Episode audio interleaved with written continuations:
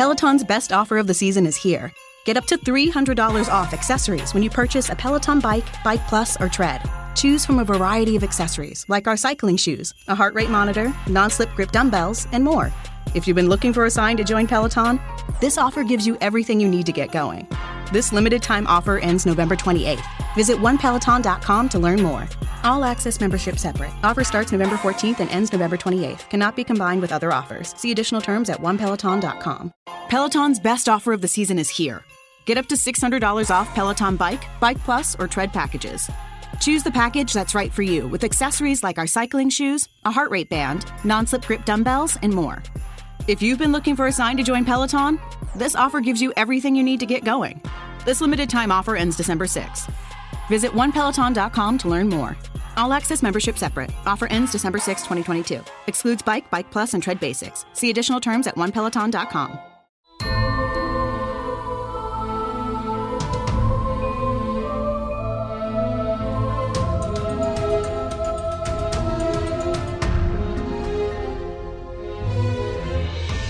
Hey everyone, and welcome back to Once Upon a Timing, your podcast all about, well, the greatest episode of Once Upon a Time. Five stars, 10 out of 10. Review over. Thanks so much for joining us, and Abby, we'll see you next week. See you next week, Beth. Yay! All right. Excited. I like that you're trying to pretend like it's going to be a short episode when in fact, strap in everybody. This will be either the shortest or longest episode of Once Upon a Timing. Hard to say. Yes, because we are talking about season four, episode two, Whiteout, which, when we went into this episode, we thought it was, you know, just setting up Frozen, maybe teasing out the the, the other Snow Queen. Because just last week we were like, ah, I wonder when that Bo Peep thing happens. It's just like, was it in our collective consciousness? Did this actually exist? It does. And guys, it was in the second episode of the season. And I am so happy. Pure joy is is running through my veins. And I I mean, what else can I say other than greatest episode of all time? So I get, I'm, I'm minding my business the other night, and I get an all caps text from Beth Abby, it's happening. And then Beth proceeds to look for the appropriate GIF response to tell me what's happening. And in that time, Beth, I didn't tell you this. I did five total Google searches before your GIF came through because I didn't know what you were talking about. Oh no! I I Google searched in various ways once upon a time reboot because that's where my brain immediately went. And then your GIF came out and I fully stood up. it's happening. It it like I got somehow more excited about the Bo Peep storyline. Oh, I'm so pumped. And also, and I told you this, Beth. Uh, everything I know about this entire arc happened in this episode. I was like, oh yeah, we're gonna get the Bo Peep storyline. We're gonna get Anna teaching Charming how to sword fight. It's the same episode. Mm-hmm. It's the same episode. Yeah. I'm so, I'm so happy. I'm so happy. Yeah, so we're gonna get into it because there's there's a lot that happens in this episode. Um, I mean, it is the you know preface is this is the greatest episode of all time, greatest episode of Once Upon a Time, hands down. But also, it, it's got its situations that we have to talk about, but we're talking about it under the caveat that it is the greatest episode of all time. So, I mean, what are we gonna do?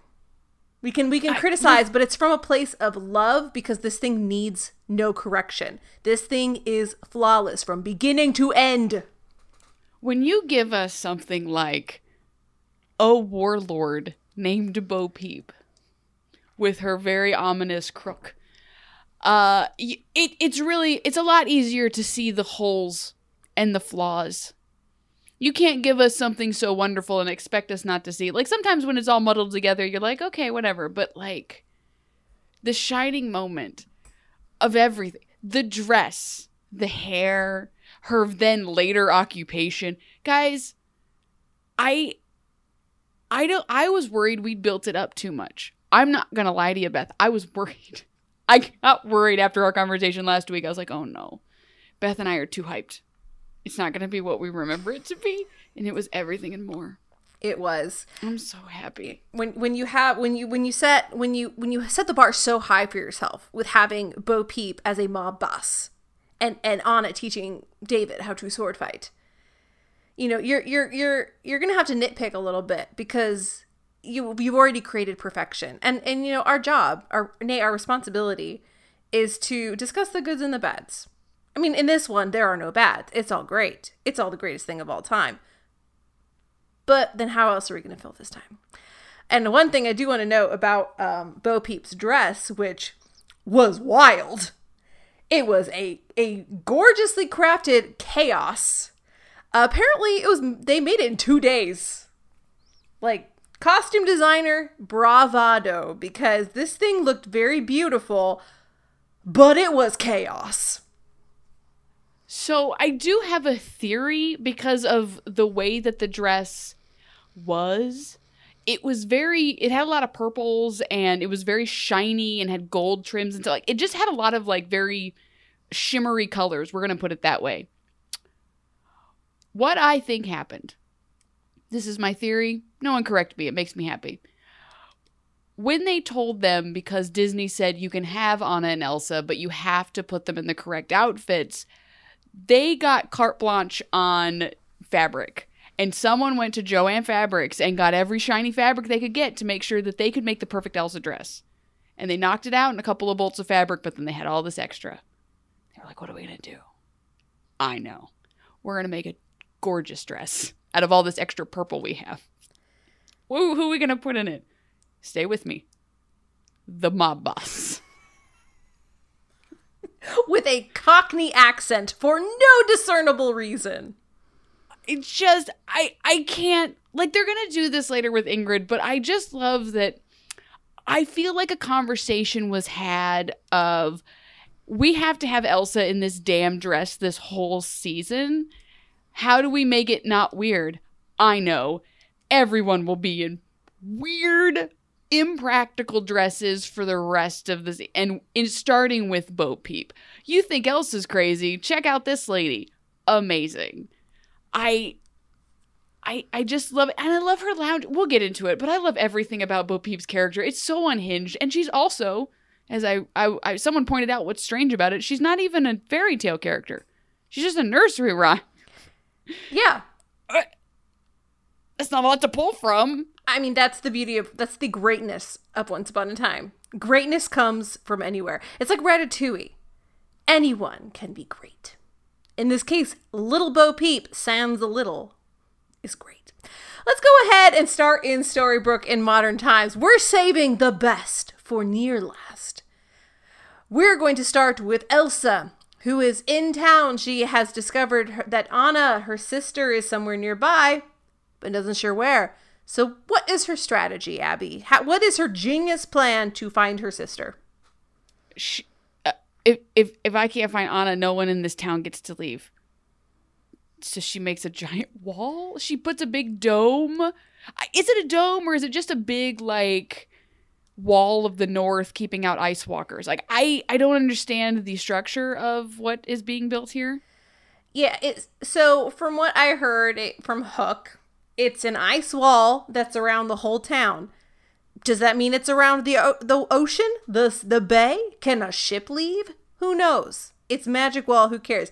But my favorite part is that her genius plan to find her sister is to build a wall and then hide in it and just stay in there.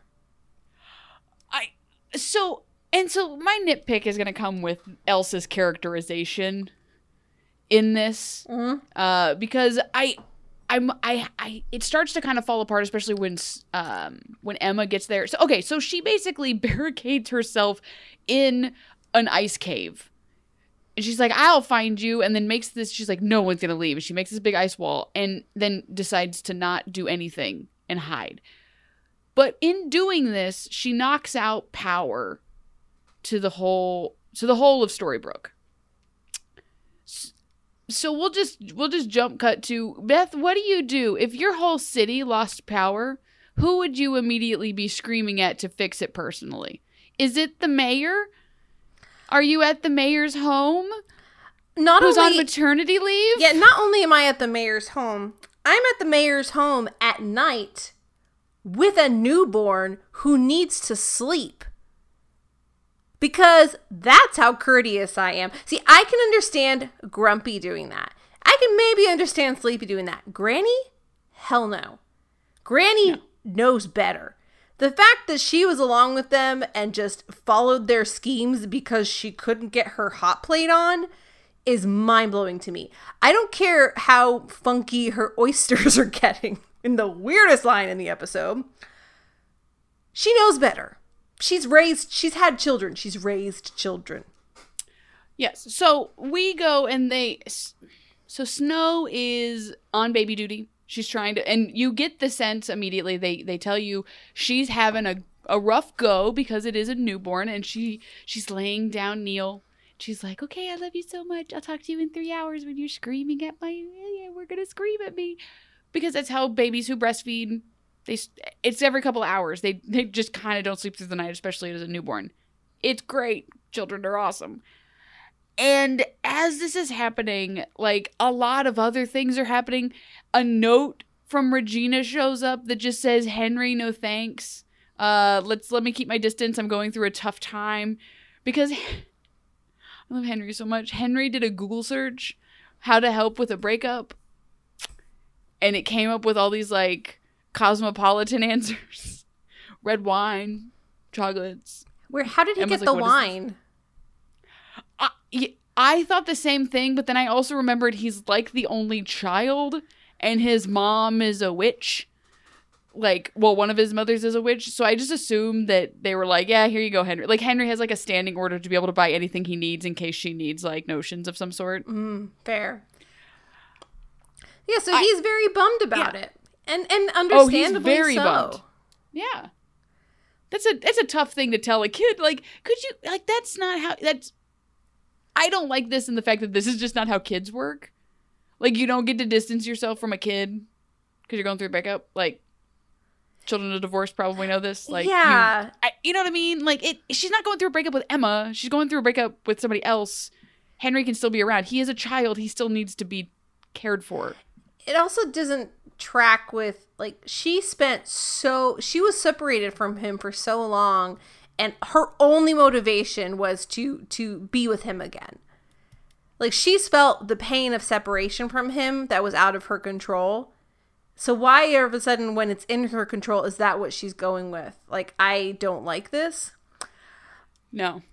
um i am going to um share something with you that's going to blow your brain I I okay, I can't imagine. Go for it. I just already notched up to 11. Oh, this is this is this is gonna go straight to like thirteen plus. Like we're hitting the thirteenth floor.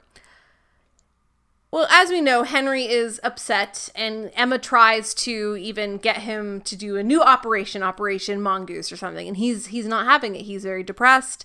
He wants to be with his mother, and he needs to be alone. There's a deleted scene, and this deleted scene, I read the description. I'm just gonna read it to you because I can't do this justice. Okay? So excited. All right. Read it as dramatically as possible. I will. It's called Time Will Tell.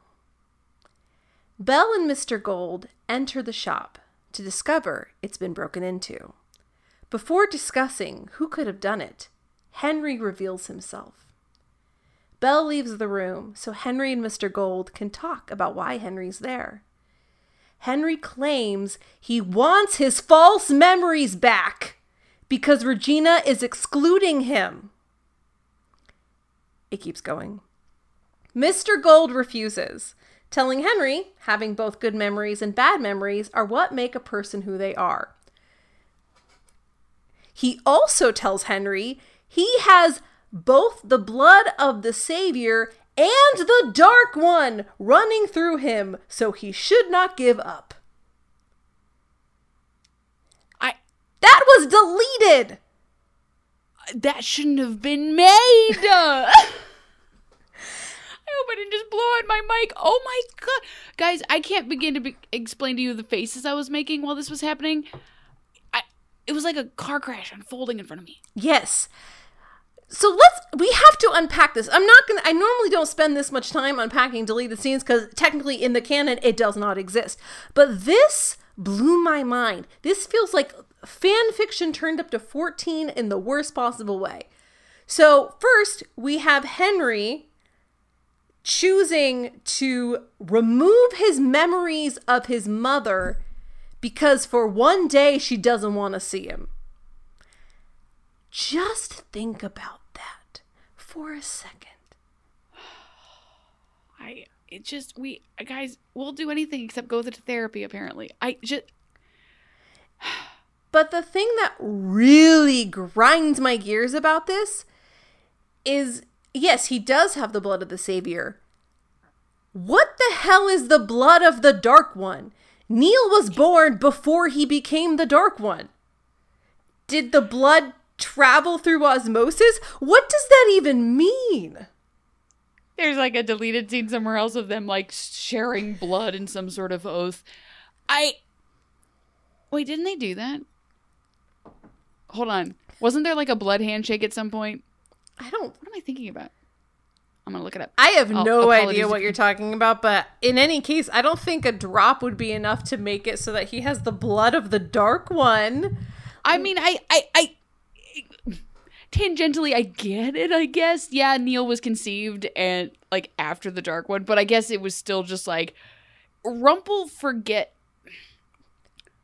Rumple acts like the Dark One thing is him specifically. Like it's something that just manifested. Like that's the way he likes to talk about it. So I think sometimes he gets lost in his own sauce and it's just like I am the dark one. It's like you haven't been. You're cursed, man. Like this is not something that a boar was once the dark one. Uh, what are you talking about? Oh my god. Let's see. Blood handshake. I'm typing this just straight into Google to see what happens. It's like Rumple uh, got to play um, what would be a really good like part in a musical. Um, he got oh I get it. He got to play Roger in a version of Rent, and his version of Roger is the best version of Roger, and no one else is as good as Ro- at Roger as as him as Roger. Yeah, It's I his am part. Roger. He is Roger. I am Roger. No, you're not. You weren't even on a Broadway production. You were on a traveling one that went through the Midwest. Get bent. Like I I just that is such a wild scene because I I have so many problems with the way that this is all done because it just it, this is not how humans behave, even magical ones. If you need space from your own child to be alone, you communicate that with another adult or authority. You don't tell that to the child. Why? Because the child will act irrationally. Mm-hmm. Children don't understand. That's a big emotion for a very small body to process. It just doesn't work. This is why in divorce, you don't involve your children. They don't know how to process it. So, I'm talking a lot about divorce today. I don't know why. So, that that note that Regina sent that sent Henry into admittedly a cute scene, not a cute, a nice scene later that I really liked and definitely cried at. But deleted scene or not, sends him on a path of weirdness. Like he's acting weird with Emma because he doesn't want to go on the recon, which Henry not wanting to go on recon should be immediately like, I don't care if there's no power in the country. Something's wrong with my child. He, he, and he should come with me. Again, he's not that old to be just leaving. I, I just Like when he talks, he has a full this. man's voice now. Like people are not of. Relating to and him, forth. and the show is not Yeah. engaging with him the way he should be at the age he's at. Like the show doesn't know. The show doesn't know how old he is, and so they don't know how to treat him. no. But as said, Uh, I so- do really like the final scene with him and Regina. I, yes. I love that scene. So- I love his final line is "I miss my room." I love that. That's what gets her to open the door. So good. Uh, so, so we'll get there. We'll get there. Uh, so that happens. So Emma and Charming and Ho- no Hook doesn't go. Charming and Emma go, and Emma is telling Charming, "Hey man, this this isn't like this isn't normal." And Charming, being his normal charming passive aggressive, and be like, "Hmm." I wonder what that's like. Can't relate to having a child who puts up walls constantly. Weird, totally weird. so, wouldn't want to know how to deal with that at all. He's just like, both you and his other mom are just very walled off. And I'm like, this is very healthy relationships for everybody. And Charming is just, I love like nonchalant Charming, like right before he gets a mission in his brain because he is just always like super casual and really funny. He's, he is at his peak between uh goalposts.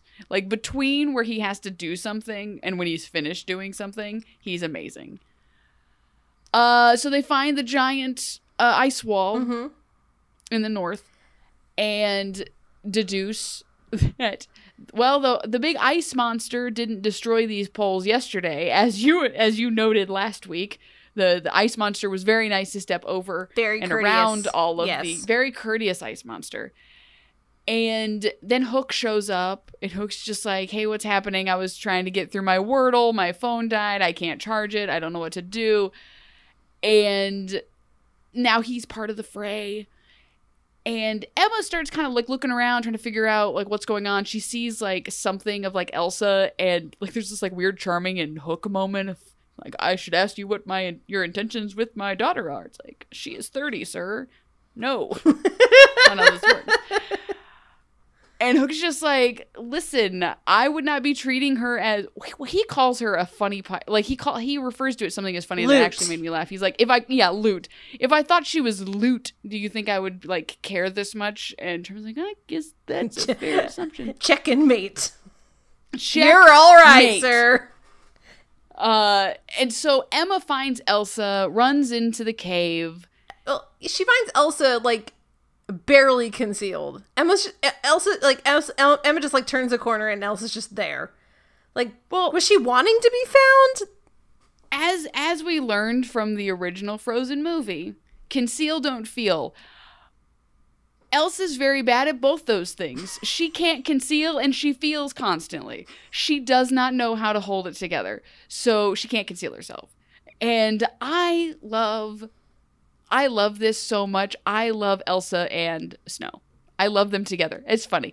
Uh Emma and Elsa. They're a good couple, like couple. Ooh. They're a Snow good Queen. pairing. Yeah, Snow Queen. They're a good pairing. I like them a lot. Uh, I like their interactions of first meeting because Elsa just needs another person. She. I liked this up until they got trapped and the way Elsa reacted. And so, you know, Emma's like, fine, we're going to find your sister. It's going to be just perfectly fine. No worries. then Charming and Hook show up and, like, through a miscommunication and then ju- them just reacting very um very alarming to a uh platinum blonde wayfish woman in the snow. They're like whoa whoa whoa whoa what's going on? And she freaks out and traps them in the cave with her ice powers. So now emma uh, in amazing lighting i love her hair with that silvery gray color of the light. I loved this. So now they're trapped in the cave and Those cheap Hook ass is cheap, cheap ass plaster cave. I loved this set in such a weird, ironic way. When they would do like wide shots from it, I'm like, stop this. This looks like high school theater. What are we doing? This is so bad. Like when they stare at it later, and Emma's like, wow, this is cool. Yes, this big CGI wall, super cool. But the practical ice is so bad. So cheap.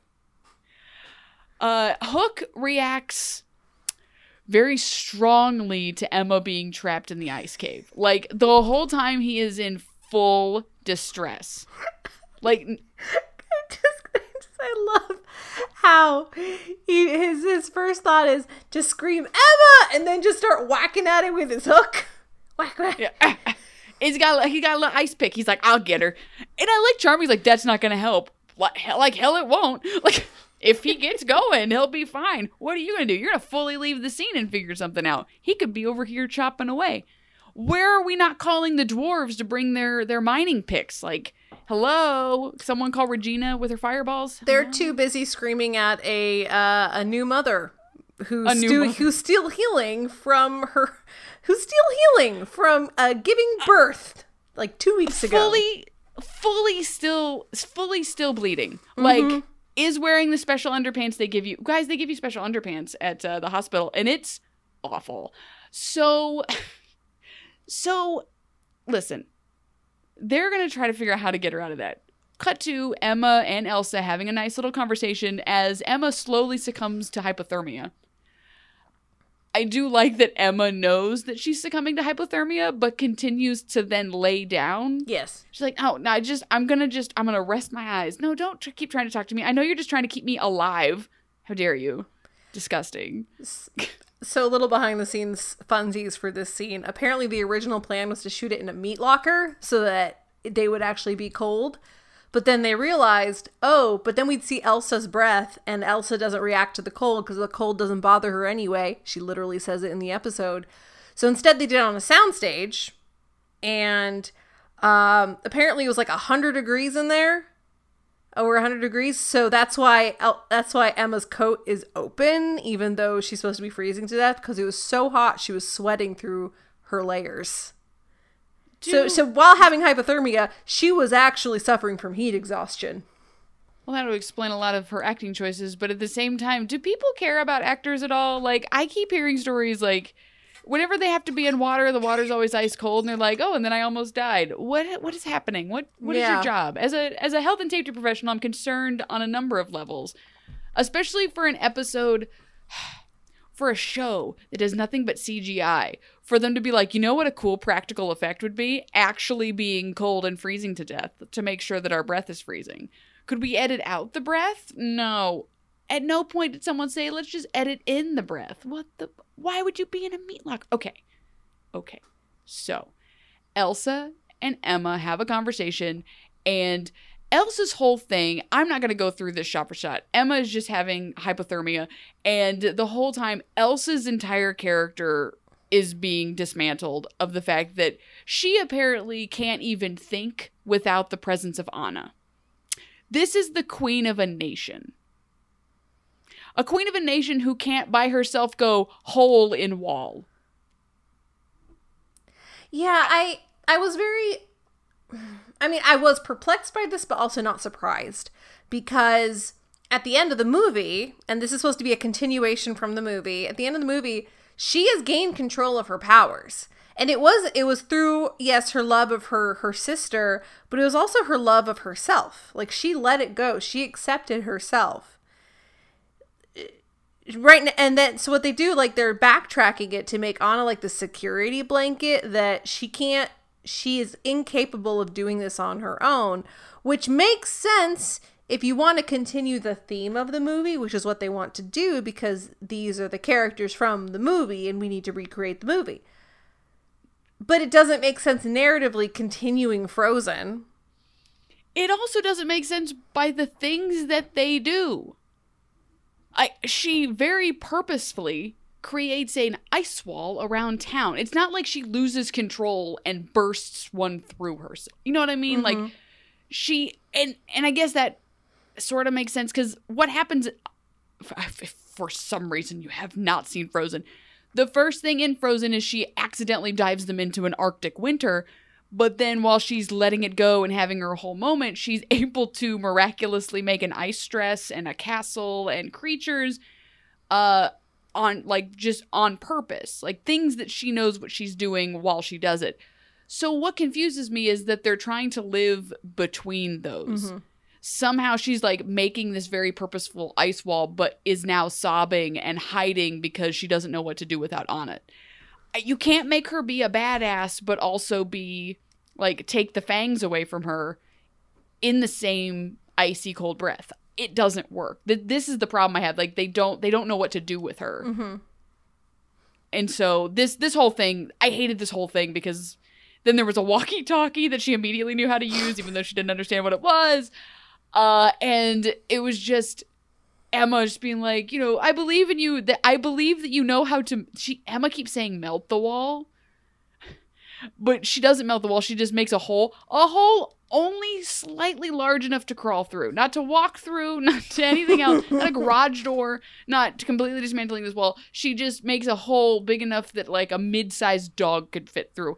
I, it's the worst hole in the world. Like, what is this? Make a second one on top. Make like a snowman situation. What's happening? Uh. Anyway, while this is happening, Grumpy, Happy, and uh, Granny. Gr- uh, Granny. I about to say Grammy. Sorry, that's what my son calls his my mother-in-law. It's Grammy. They are in the basement of some place. I'm unclear on where they are. I guess I think it's Storybrooke's like power station. Apparently, there are no electricians in town. So here's oh, listen. I'm I'm gonna try to keep this as succinct as possible and not scream because we still haven't even gotten to Bo Peep. As a mayor and or the ruler of a land, do I don't know, we'll put it this way. If the same thing was happening and Regina was still the mayor, do you think Regina would be down there at two o'clock in the morning in a pencil skirt and her pumps, pushing buttons and trying to read through a user manual? No, she would just get annoyed, throw a fireball at somebody, and then call some call someone. That's what you do. You delegate. You don't actually do stuff. Yeah, are they trying to say that Storybrooke's never had a power outage from a storm or uh somebody's, you know, wires were faulty? Maybe there was an electrical fire. This town has been around for decades. There have been electrical problems. There is an electrician in town who can fix this There- unless yes. the snow monster stamp, stem, uh, trampled him in a deleted scene we did not witness. The only damage he caused is killing the one electrician. All the wires still stand, but we killed the electrician. I just this whole scene made my skin crawl because then Snow barks at them and is not wrong. She just she is a woman who is actively lactating. She's pissed. She hasn't slept in days. She's tired. She's clearly on maternity leave. Leave the woman alone. You guys can't pick up a, a user manual? What's happening here? She's not wrong, but it's framed like she's wrong. Uh huh. And I don't care for it. Don't I don't either. care for it at all because again, they the power is out and she is trying, and as she's trying, they're just continuously yelling at her.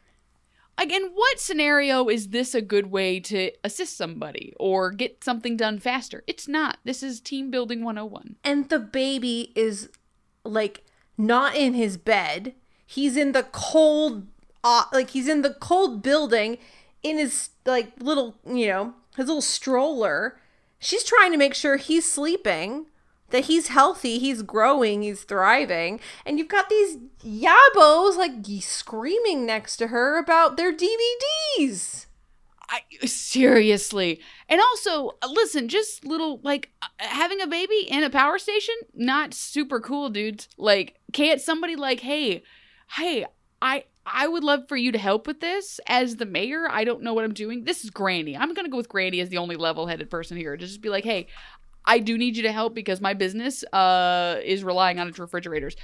I will take the baby. I will walk away with the baby Yeah. and take care of him while you try to read through user manual. Why is the user manual not in an, a language that she can read? Why? Uh, da, da. i mean Everything about this whole scene. To be fair, though, Granny is a boomer, and as we've seen on TikTok recently, uh, boomers are terrible grandparents. So you don't trust boomers with babies.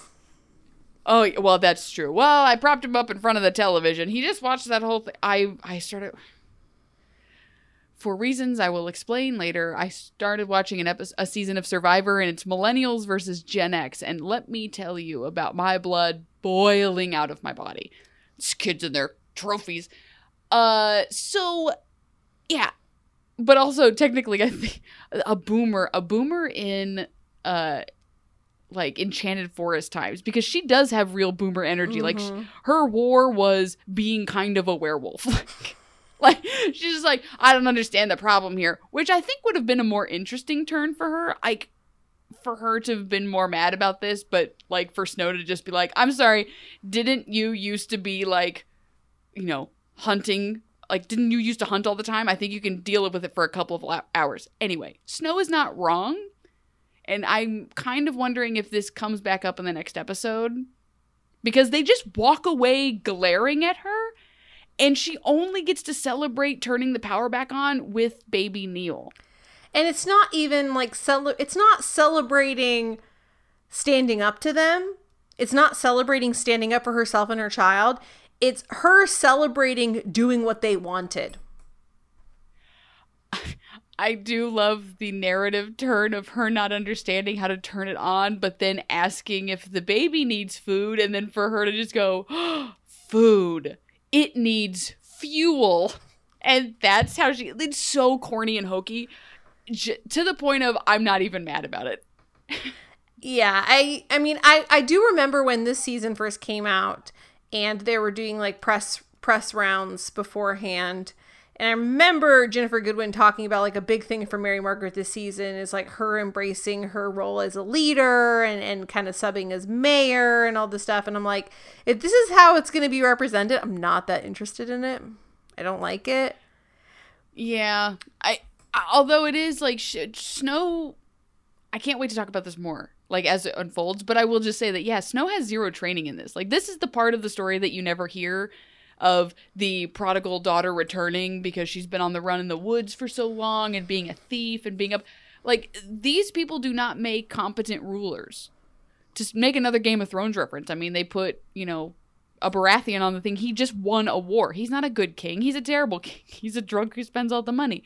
These people don't make they need advisors and snow has no advisors. The people who i would say should be her advisors were the ones screaming at her. Mm-hmm. so it's there's a lot to being like in charge and i don't think a single person in that show or writing the show eh, has enough information about it to be able to make that uh, narratively I, i'll be interested to see how this plays out. But she turns on the power um not before charming and hook get uh get emma out of the tiny hole and Emma's like, "Oh, here." And she holds up the necklace and says, "This is who we're looking for. We're looking for Anna." And as Hook is carrying like Emma in the fetal position down a very slippery hill, Charming like looks off into the distance, a thousand yards. I know who we're looking for, and I know how to find her. And I know what we're going to need in order to find her. He knows three things immediately who she is, how to find her, and the tool we need. To the butcher shop. Smash cut to the enchanted forest. I mean, I was going to say what we need is a, a shoulder length Fabio wig. But. Oh my, his, oh my god. His wig got better, but like when he first opened the door, I wanted to turn the episode off. I'm like, no. no. This busted ass wig. No. But also, yes, because again, greatest storyline of all time. It has no flaws. No, yeah, I had to get through that. Like that was the initial shock. That's okay. the polar bear race of you got to get into the water, you got to get the acclimate, and then you go forward. So it's like I, you have to deal with the the Fabio wig with his middle part, all very Gen Z, loving the look. I this wig, this wig. Anyway, yeah, this is go take it take it away, Ben. Yeah, so In, we're gonna into the depths. We're gonna travel back to the Enchanted Forest. We are retracing Princess Anna's steps as she makes her way to try and find out what her parents were trying to do, what their goal was in Misthaven, aka the Enchanted Forest. And here's where we get our first, uh, what I'm gonna just generously call cognitive dissonance in this episode because um, David, who answers the door the shepherd, the peasant, is in the traditional peasant's garb of uh, Once Upon a Time, a little bit dirty, a little bit realistic, natural fibers, kind of the MO with Once Upon a Time in the Enchanted Forest. And then you have Anna in her cartoon dress. The two yes. do not look good together. No. They do not fit. No. And it also doesn't track with Anna just having traveled across the open seas in the same outfit. She's she doesn't have a laundress with her. Like she's not getting this freshly tailored and cleaned like this this thing is gonna get dirty she's gonna have mud on her boots she's gonna have a little bit of dirt on the bottom of her dress um, she's gonna have rain splatters on her hood she's not going to look like a cartoon character but as we have established maybe that was a requirement, but we do not know. She and and I did notice that where it just did look like a cartoon character fully stepped into the real world. Um which a couple of the shots is just because it is a bright blue skirt and a bright purple, reddish, whatever uh, cape. It's hard not to see, and she still does. She still outshines Bo Peep's dress color wise hysterically. Like you, go ahead. I'll. I'm jumping ahead. It takes I'm jumping a lot. ahead. Yes. So uh, Anna shows up and um, she asks for David because apparently David is friends with Kristoff. Obviously, I I don't know how they would know each other, but you know what? Perfect episode. So we don't need to ask questions about the things that don't make sense because it's perfect. She calls herself Joan. Um, there are mixed things about whether this is a reference to Hang in There Joan, Joan of Arc from Frozen, or if it's Jane Espenson making an in reference to Buffy, because she was the writer on this episode. I'm guessing it's more the frozen thing because literally everything is a freaking frozen pun in this thing. I love sandwiches. Cold doesn't bother me. I'm Joan. It's it's a Yeah. trifecta. We're- Yes. They're not being that clever. it's hanging there, Joan. They no one strained any muscles putting Frozen into the story No. at all. Easy easy peasy lemon squeezy. Give them the references. So Anna shows up, aka Joan, and is like, uh, Kristoff said you might be able to like let me stay a night. I'm just chilling. I'm on a secret mission. I'm gonna be very cutely awkward. I I don't know how you felt. Like I know you like last week we talked about her mannerisms and the scenes you liked versus the scenes I didn't like. I still do not like her mannerisms. I prefer Elsa's. I think Elsa's flow a bit more naturally within the Once Upon a Time world. These seem so out of place to me, but I want to know what you think. So I was thinking about this because I knew you were going to ask because I I loved her in this episode. I was like I I love this. I understand that it would be it is very it's a very weird contrast to the show itself being very super serious and taking itself very seriously. To have a character like Anna who is just like I'm on a secret mission uh, because I live in a castle. Uh, because I, I work there, I don't live there, and like I'm a king.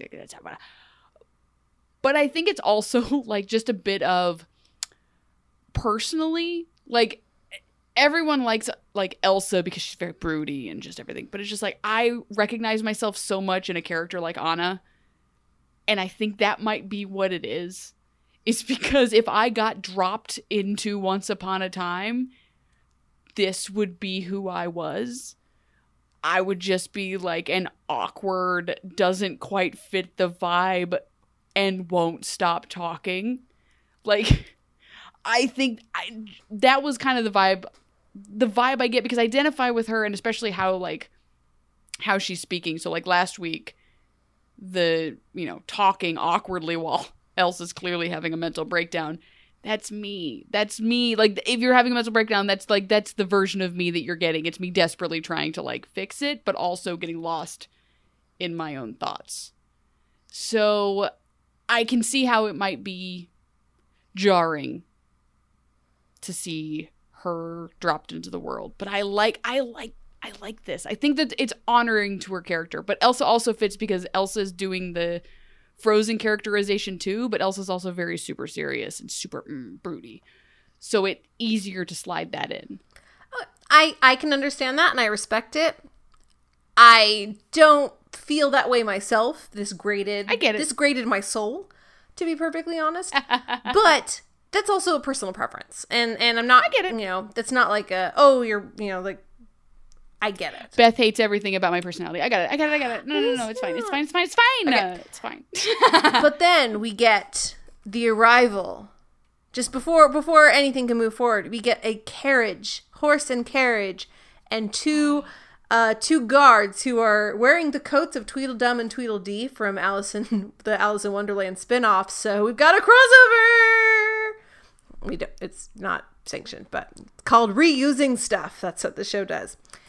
And this is a warlord called Bo Peep, played by Robin Weigert, who was uh, who played Calamity Jane on uh, what's the show called? the Son of Anarchy. No, oh, she was on Sons of Anarchy. Um, it's uh oh, um, Deadwood. She played it on Deadwood. Calamity Jane. Ooh. Okay. Um, she, she gets work. She gets she's she's she gets around, and you can tell she is having so much twisted fun playing this because she's like, I'm in this for one episode. Obviously, I don't matter in the grand scheme of things. I'm gonna make this freaking count. I am playing a warlord mob boss, a little Bo Peep. Where else would this exist? I need to milk this for all it's worth. This woman stepped on the set and started chewing scenery like it was her absolute, the only way she could survive. I loved this so much. They couldn't have thrown anything at her that I think would have made her blink. Like, your name is Lil Bo Peep. Got it. You're a warlord. Excellent. Here's this ridiculous shepherd's crook, which you will use to brand and locate people. Fantastic. You will also be wearing this dress from Wet Seal. No, not Wet Seal. Uh, Windsor. Oh my God. Did you have a Windsor where you were at? Oh, I've think never heard of Windsor, but I did have a wet seal. Okay, Wet Seal one, yeah, but no, Windsor. It had all the dresses in like the early two thousands that were just like they they made every boomer's like skin fall off their body because it was just like belly buttons, no, not my dresses, ankles, my god. They were every loud prom dress ever in Midwest Ohio got was purchased from Windsor. Uh, it was just this big cup, that big cupcake. This woman would not have blinked at anything. They could have put a giant bonnet on her and she would have shone through it. This is this is fantastic. I love everything about this and how ridiculous it is. It is because she shows up and she's just like, "Where's my money? I provide protection." She doesn't specify specify how, but as we know, mob bosses, warlords, they don't need to really prove anything. They're just protecting you from them. They're like, "I provide you protection from me." And Yeah. she's Oh, like, yeah, you you make the goods and you sell the good. Like it's a whole it's a it's a business. it's a it's a business where the top 1% benefit. Girl boss gatekeep gaslights a whole situation. Uh, guess like girl keep girl what uh, what was that phrase again? Because I wanted to add Bo Peep to the end of it, but I screwed it up. Yeah, yeah, yeah. Gaslight, girl boss. No, ga- it's Gaslight, gatekeep, Bo Peep. girl boss, bo peep. Yeah, yes, yes, it rhymes. Yes. so good. And uh, obviously, you know, David, they don't have the money. Things have been a little bit tight, and so she's like, "All right, well then, um, you can have it for you tomorrow. If you don't, I'm making my slaves here. I just branded you, and I'm gonna knock you to the ground with my shepherd's crook. I'm gonna be super intimidating and scaring. Who's that? Uh, don't worry about her. She's fine. Okay, then I'm not gonna care about her. Give me my money. Okay, bye." I could have sworn. So this is the the head. This is just the the fantasy of Bo Peep lived in my head rent free for so long. I distinctly remembered that the shepherd's crook trapped people inside of it in like this weird hell dimension thing. Okay, so I also had this weird thing because I thought Anna was trapped in the necklace. Yeah. So eh, something we're we're on a wavelength here. I don't know what you and I both to, together deduced. Uh, but yes, I also had a misunderstanding of how the crook worked. Yeah. But we also don't know where Anna is now, so you might be right later. Maybe she is trapped in, in the shepherd's crook. In the hell dimension of it. That's why it has in a the heartbeat. hell dimension. Yeah, yeah, she's alive. She's in a hell dimension, but she's alive. Yay, good for her. Bo Peep leaves.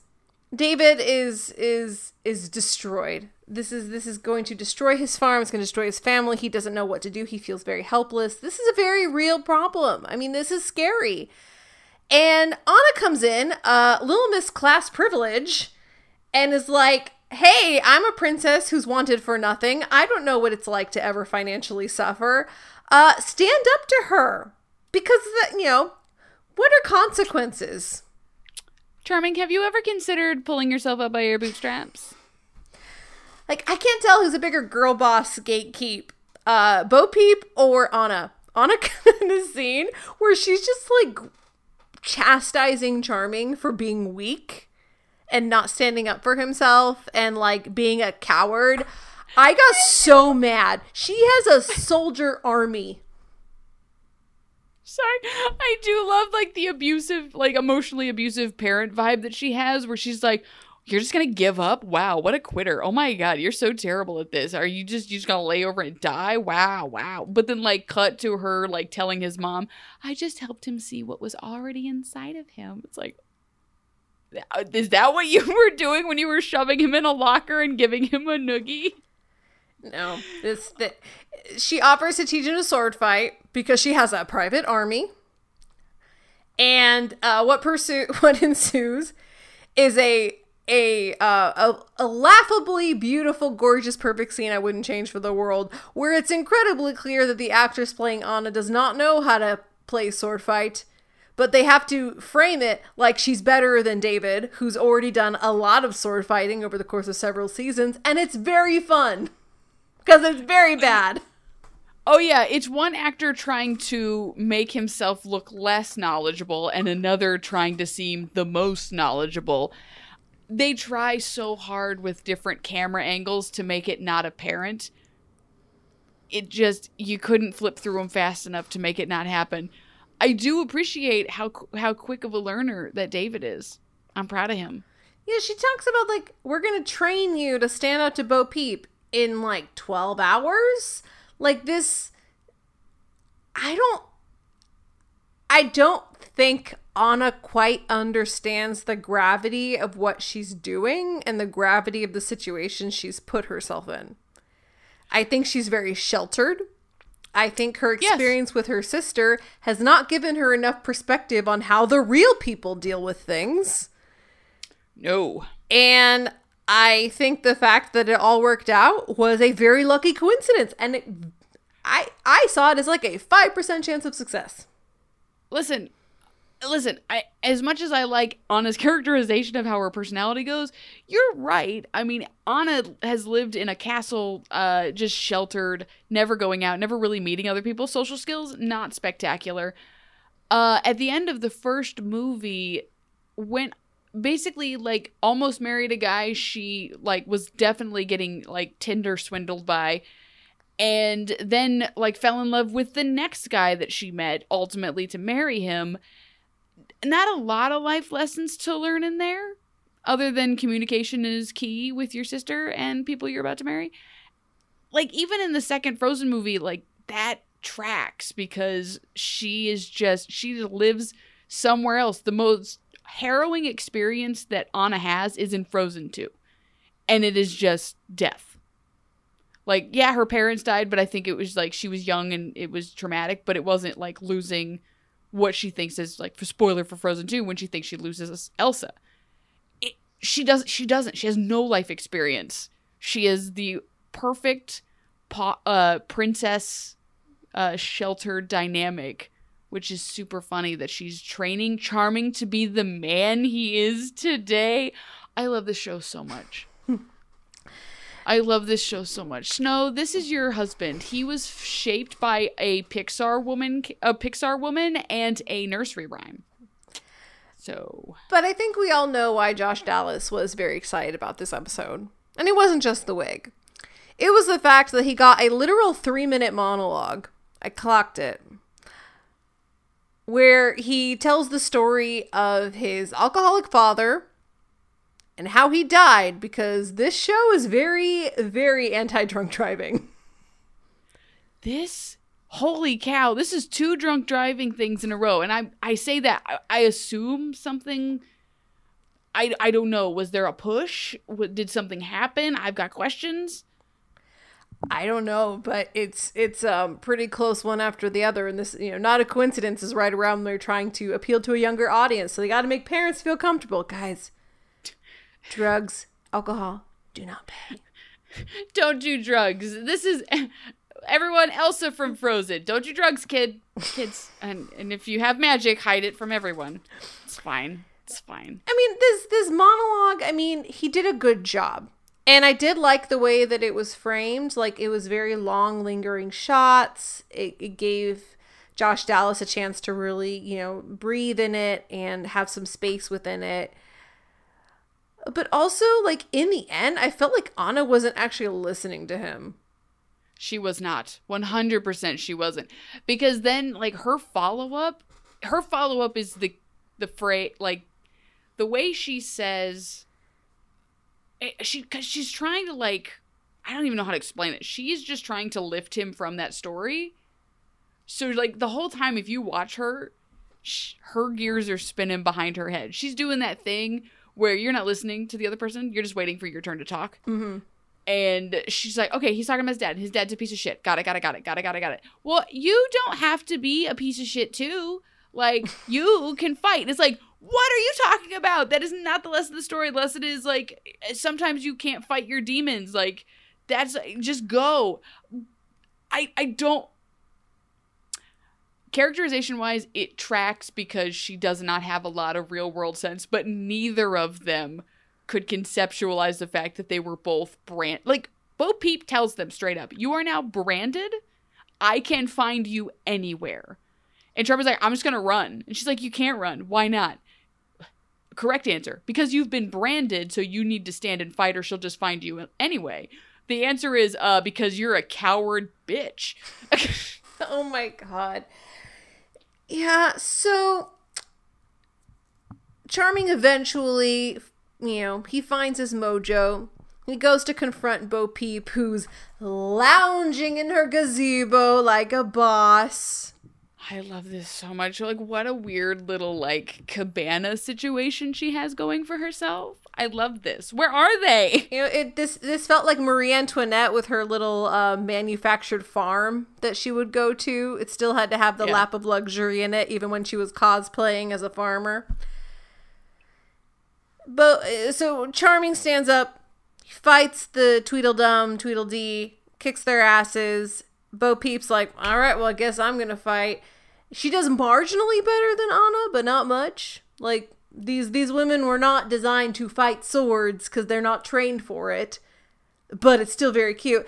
And it doesn't take long for charming to outsmart her in a looney tunes-esque manner where she gets her her sword stuck in the tree and then is just like trying to grab it out. And then charming tie like this woman gets pushed up against a lot of walls.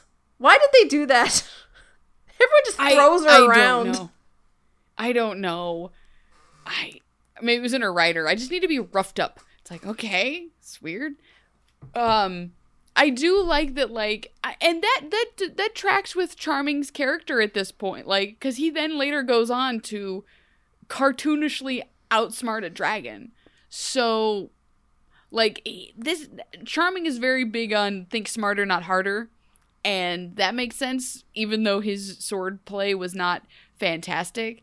Uh i i wish we had more bo peep. I do she would have been she would have been a hilarious hilarious like like season long villain like, give Bo Peep the Peter Pan treatment. Oh my god. Or just have her show up occasionally just to stir up the pot because she's just so so much fun. We don't have a lot of fun villains apart from like Rumple when he's in his Rumple shtick. We don't have a lot of villains who just enjoy being villains and are fun. And she's one of them. But alas, this is her only appearance. R.I.P. We love. I mean, you're she's still alive, so not R.I.P. She could she could still come back. Once Upon a Time reboot starring the villain Bo Peep. It's I love it. Once Upon a Time reboot. The band it's just Bo Peep. It's just colon Bo Peep. Uh, yeah, and Anna is being kept in a barn? Question mark.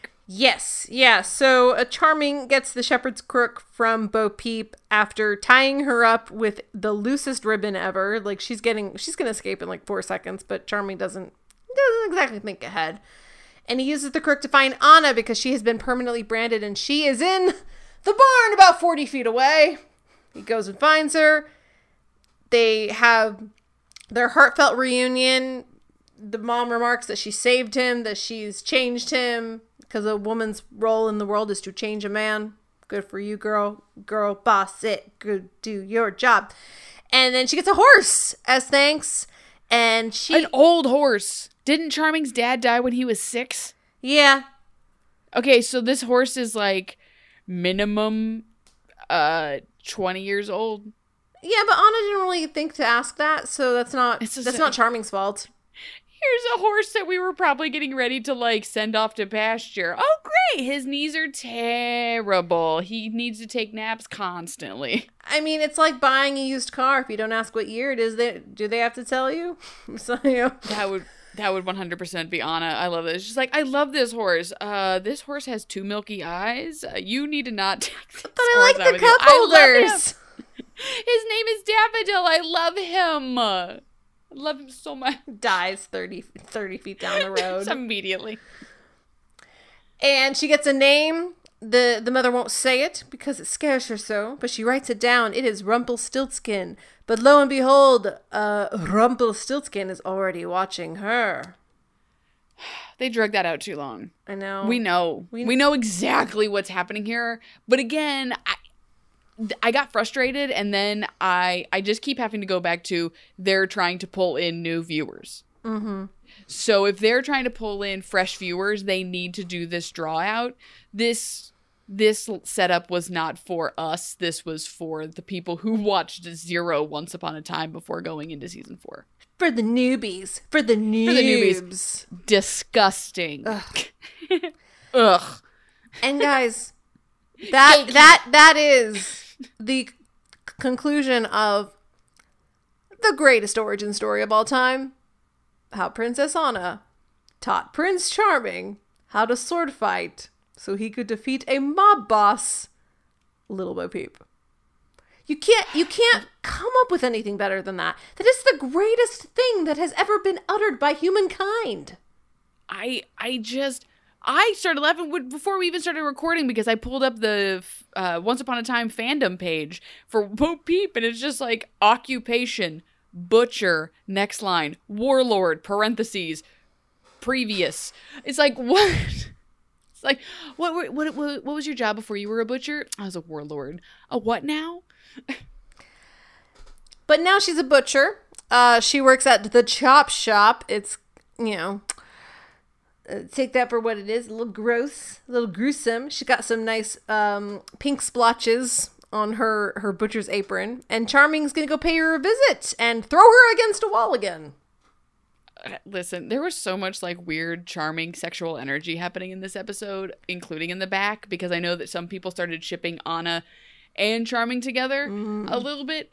Uh, but I do appreciate that they were just like two two buds, two du- two just two dudes. Uh, didn't know know what, but yeah, there was definitely some chemistry there. Also, I just thought of this.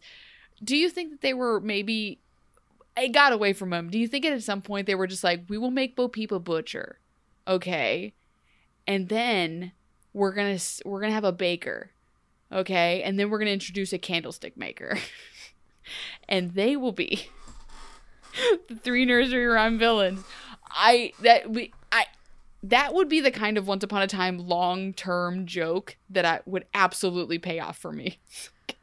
These are the three villain queens. Who are they? They're the butcher, the baker, the candlestick maker. See, we, I, we need to keep an eye out for in the future if we get an evil baker. And then if we get an evil something akin to a candlestick maker, we can tie it all together and discover the greatest Easter egg of all time. We will be millionaires. I will I will make this I I'm going to will manifest this into reality. Let's go. Anyway, back to charming manhandling a butcher.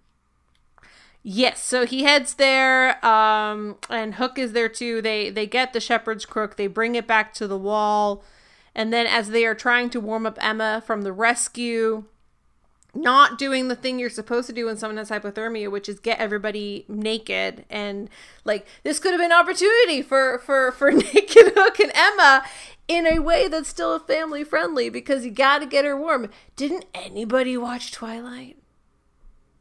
No, no one watched any Twilight. Oh, I mean that didn't really work because I mean didn't then they used Jacob and Jacob ran a lot warmer. But also well, they yeah, but to- he was still shirtless because you got you got to get But you're also not to- supposed to like warm people up quickly, which is what they cut to her do- them doing to her. They're like they've got her in a thousand blankets and a space heater right at her feet, just like she's going to die. Yes, but before that happens, no, she's fine. They they warm her up very quickly, and they use the shepherd's crook to try and lo- try and locate Anna.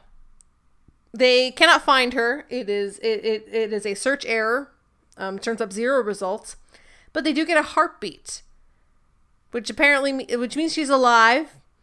I legit thought that meant she was under the floorboards for a hot second, and I'm like, okay, we're we're going Edgar Allan Poe pretty quickly. This is very gruesome, and I don't appreciate it. Oh, ma- an amazing turn of events. We've just we've run out of fairy tale characters. We've moved into gothic gothic literature. Yes. No, it's that's not until season six. Cask Cask of the Armadillo is gonna be wild. And that gives them all hope that things will turn around. But we also get hope elsewhere. You know, Mary Margaret finds her hope in turning on the electricity and then feeding her baby alone because no one's helping her, not even her husband. And then you also get Henry uh, bringing, you know, bringing hope back to Regina and being like, "I'm not going anywhere. You are my mom. Don't worry about the fact that I was maybe wanting to erase your erase you from my memory. That didn't happen." Eternal sunshine of the spotless mind has entered the chat. And she does open the I door. miss my room. And they I miss a- my room. Yes. And they have a hug. It's very sweet. And it's a very lovely moment. But that moment is interrupted by the fact that Elsa cannot bring down the ice wall. Because something else is is, is keeping that magic. So, not for nothing, I just want to point out that I love that even spiraling into depression after a, after a breakup, that uh, Regina is in her own home, fully dressed for work, even though she has said she doesn't want to be the mayor anymore. She looks immaculate. Like that is a control freak going. I can control two things: my hair and my outfit, and I will walk around proudly, even though no one will see me, holding it together, I mean, it, holding it together. that's that's just that's Regina. She can never look less than perfect. No.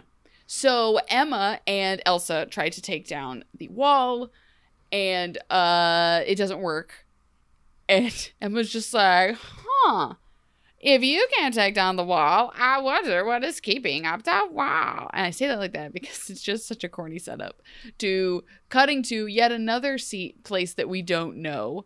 Although I think we do know that place, don't we? I, did you tell me this in the last episode or Yes. afterwards? This is the former. This is the former home of uh, the vet, the veterinarian office. So this, we- we've seen the sign this season. This is the old storefront for uh, Charming's veterinarian shop back when he was David as David and wasn't the We Are Both David Charming hybrid. I love the idea of just being like, we're sorry, we are no longer a vet clinic. We're sorry about your animal. You get a free ice cream. Uh, they go in, there's a woman behind the counter, and Grumpy is there. This is the beginning of the there are no townspeople Storybrooke. Because Grumpy is just everywhere. But I also enjoy that Grumpy, and we've known this about him, this is not a new revelation, but Grumpy is like that old fisherman dude in town who has nothing better to do than to gossip and bitch about stuff. He's just like, I'll have one ice cream, please. And she scoops him an ice cream. And he's just like, wow. But that power outage that Snow White did basically nothing about ugh, really hurt your business. She was like, no, it's fine. He's like, oh, okay, I guess. And leaves because those guys don't care for it when you don't bitch back. Like it, they they they thrive off of the drama. Yeah, no, they they, Grumpy they need the feedback loop.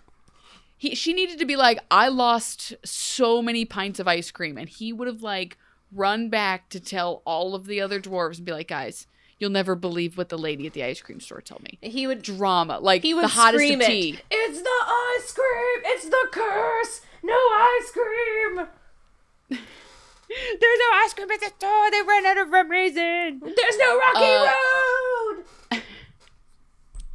the vanilla is classic and not ch- it's got the specs in it so she's like no it's it's fine and they back up this is going to be a very strange hill to die on, but I'm so mad about this last scene because they need to tell you who this is.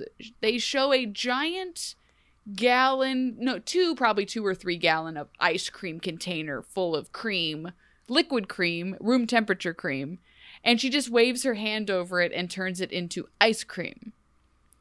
Uh, then later leans on. If that wasn't enough for you to get through your big thick skull, she then leans back on the the freezer and a big freeze burst comes out from around her shoulder. Beth, that's not how ice cream works at all. It's just not cold cream.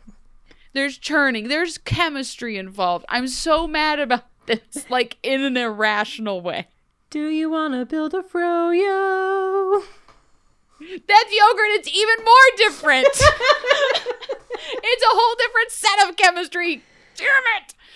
Oh, this is whole. I also love, by the way, what a cheap ass. Did you see how tiny her ice cream cones were? Get out of here with those. Yeah, she, she, I've never been to an ice cream shop that doesn't give you anything less than a full pint of ice cream on top of the smallest sugar co- sugar cone you've ever seen in your life. I mean, Grumpy's a cheap ass. Maybe he wanted the child size because that's all he could afford. I can I get the kid sprinkles on top? No, those are only for children. Ageist. Ageist. You didn't even want. Ah! You didn't want to talk about how bad your ice cream business suffered because of snow. Good yeah, you day, even do the. At the Dairy Queen down the street, they turn their up and down. You- Why aren't you going to put my ice cream upside down? Are you afraid it's going to fall off? Why don't what what consistency is your ice cream, ma'am? anyway, uh, ta-da! We have a snow queen. yes, we have a an ice cream queen who has the powers of liquid nitrogen. I guess. and stirring. You have to. It there's a churning process. God damn it. there's a lot of stirring. I've also made liquid nitrogen ice cream. There's still stirring involved. It's a thing. So mad. I'm making ice cream this weekend. I don't even care. And you're like, I'm I'm going to make it to prove a point. Abby's Mythbusters just be like, I can't just the world's worst YouTube series. Hooray. Or TikTok. That's what everyone's on. TikTok, TikTok. I'm cool. TikTok. Oh yes. But everyone, on that note, this was season four, episode two, Whiteout. Which I mean, we didn't talk about the title. I think the title's stupid. I think it's like a Oh, play title's on blackout. Yeah. Okay, that's fine. It snows white. Fine, whatever. It's stupid. But that aside, greatest episode of all time. greatest episode of all time. This is this is arguably I'm not going to say the full show jumped the shark at this moment because I think that moment happens during this season at some point but not in this one, but this was definitely like peak idea. Like this was the greatest idea of all time and I'm glad that it didn't get filed down. Uh, this is the chaos I signed up for. 100%. Yeah, this and it's lived on. Like this one-off villain is you you you see more mentions to Bo Peep Mob Boss than most other villains on the series. Like Hades, forget about it. Like um unfortunately Dr. Jekyll Mr. Hyde, n- no no mention. You can't turn a web page about Once Upon a Time without somebody talking about Bo Peep the mob boss because this was just so kooky bananas that it's legendary. It go down in history. this this season specifically elicits such an emotional response from Once Upon a Time fans. And it is spectacular to see which way and for why their emotions do the things that they do. Because a lot of the times people are like, oh no, I really like the Frozen storyline. But Bo Peep, rah," like they're they like some things but not others, but never all of it. I've also noticed. It's like I really liked Frozen, but I hated Bo Peep. I really liked Bo Peep, but I hated the Frozen stuff. Or I liked all of the first part and the Ingrid stuff, uh, but then the author stuff later, terrible, terrible, awful. Like this, this whole thing's terrible, or whatever. And it's just, it's so funny to just see where the lines get drawn. I am just, I am knee deep because it's also fairly recent. There's Reddit posts of people doing live watches and stuff, and those live watch threads of these episodes. I'll have to send one to you for next week, Beth. They're hysterical. Like the speculation that people are having as to what's going on, and you're just like, "Oh, you sweet summer child!" Like I, Ooh, that sounds fun. It's it makes me want to I, and i know people talk about this all the time but like I, it makes you want to like as henry tried to do at at mr gold's shop remove the memory from your brain but in order to then re-ingest it because i would give anything to rewatch bo peep not knowing it was happening. Like for it to be like oh no who's coming? And be like oh my god is it rumple and it outsteps the 2011 prom queen who is also like on Chicago PD and she's going to hit you with a cane and she's like hi I'm and she says in the most serious of tones Bo Peep like I you can't you cannot rewatch that in the same awe No. as you did the first time No. its rewatchability is still really high, but the smack in the face as to what's happening, just the hey, what wake up, something weird's happening. You just can't relive. You can't. love No, you cannot. Well, everybody, thank you so much for joining us for this, the, greatest last episode. episode. The last episode. We did it. we did it, guys. This podcast is over forever. We have we have accomplished great things, nay, perfect things, and there's nowhere else we can go. So, great job, bravos to all of us. no, no, no, no, no, no. We will be continuing to do this podcast forever. Once we get to the end of season seven, we're just gonna start back over again. Yeah, just, we're just gonna keep watching this until we die. It's just the sad truth is it's all downhill from here. Like you can't top this. So I I mm. I truly I truly agree. Like it's really hard. Like again, it's not jumping the shark so much as just setting your bar really high for the the way the rest of this plot goes. Especially considering she doesn't she's not part of the rest of the plot. I'm so excited. yes. Guys, we did it. We did it. Yay. Well, first we want to thank our wonderful patrons, especially our Snow Queen patrons. This week's patron shout out goes to Samantha Hustle. Thank you, Samantha, for supporting us. If you'd like to support us on Patreon, get access to early access to episodes, bonus content, and a special thank you. Uh, you can head to patreon.com slash OUA timing. You can uh, subscribe to us on Apple Podcasts, Spreaker, or wherever you get your podcasts. You can join the Facebook group at facebook.com slash group slash OUA timing. You can follow us on Twitter. I'm at Beth Elderkin. I am at just underscore Abby. And we are going to be back next week with season four, episode three, Rocky Road. What? Whoa! That was not planned. Synchronicity. Ah. Well, I think we know what we're covering next week. Yes. Thank you, everyone, for joining us. And Abby, we will see you next week. See you next week.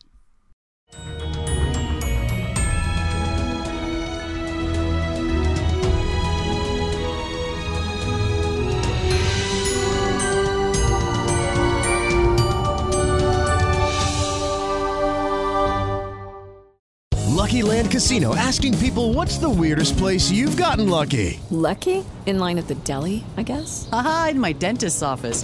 More than once, actually. Do I have to say? Yes, you do. In the car before my kids' PTA meeting. Really? Yes. Excuse me, what's the weirdest place you've gotten lucky? I never win and tell. Well, there you have it. You can get lucky anywhere playing at LuckyLandSlots.com. Play for free right now. Are you feeling lucky? No purchase necessary. Void where prohibited by law. 18 plus. Terms and conditions apply. See website for details. Lucky Land Casino asking people what's the weirdest place you've gotten lucky? Lucky? In line at the deli, I guess? Aha, in my dentist's office.